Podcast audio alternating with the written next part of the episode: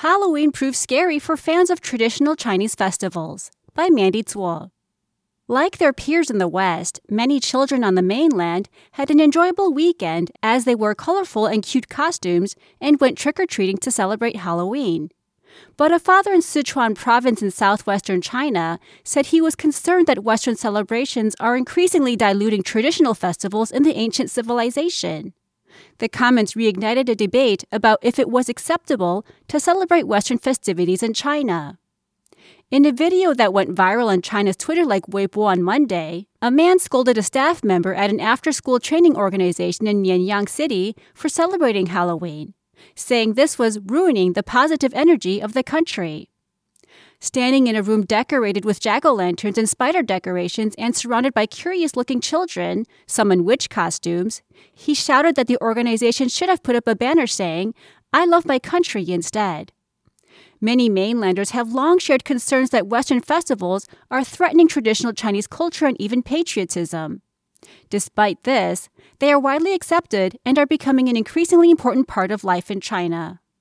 In an ongoing poll by Weibo Campus, an account run by Weibo sharing campus news, half of the over 7,600 people who responded by noon on Tuesday said the holidays either made a positive impact or did not matter enough to be a problem. About a third of the respondents expressed opposition and said students should learn more about traditional culture. The rest said it depends.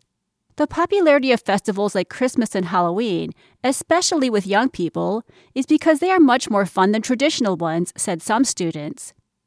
Cindy Liu, a high school student in Shanghai, said Halloween is the festival she loved most because she can relax and dress up as a different person for the day.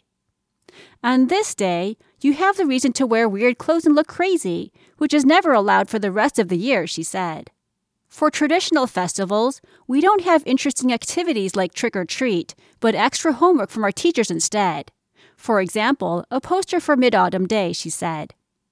Professor Lu Peng from the Shanghai Academy of Social Sciences said traditional festivals are increasingly neglected because they originally had complicated rituals that have been simplified into just family banquets. On some Chinese festivals, such as the Chinese New Year and the Tomb Sweeping Festival, the younger generations are traditionally required to go through complex activities to show respect for their elderly and ancestors, including performing a kowtow. Many of these traditions are not observed today, replaced by having dinner with relatives. Neither way can attract young people. They feel that such festivals are often rustic, he said.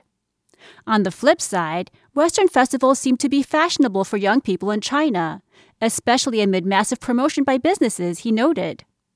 Western festivals most promoted by mainland businesses include Christmas, Halloween, Valentine's Day, and Father's and Mother's Days.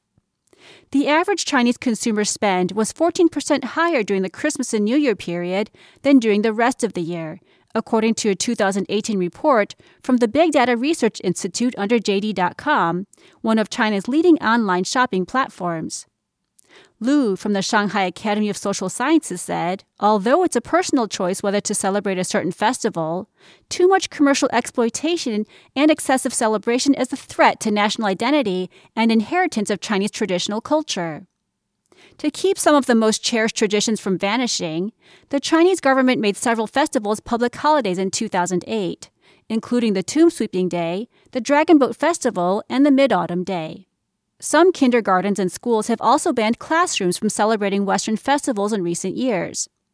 Li Junwan, an English teacher who has worked at various schools in Hangzhou and Zhejiang province, said public schools would receive orders from administrators to play down these festivals. However, private schools would still organize celebrations for Halloween and Christmas every year, as the government has less control over the private sector. I think the students need to learn about Western culture from our English course, and they love it mostly because these festivals are fun, he said. Also, for them, it's just a chance not to study.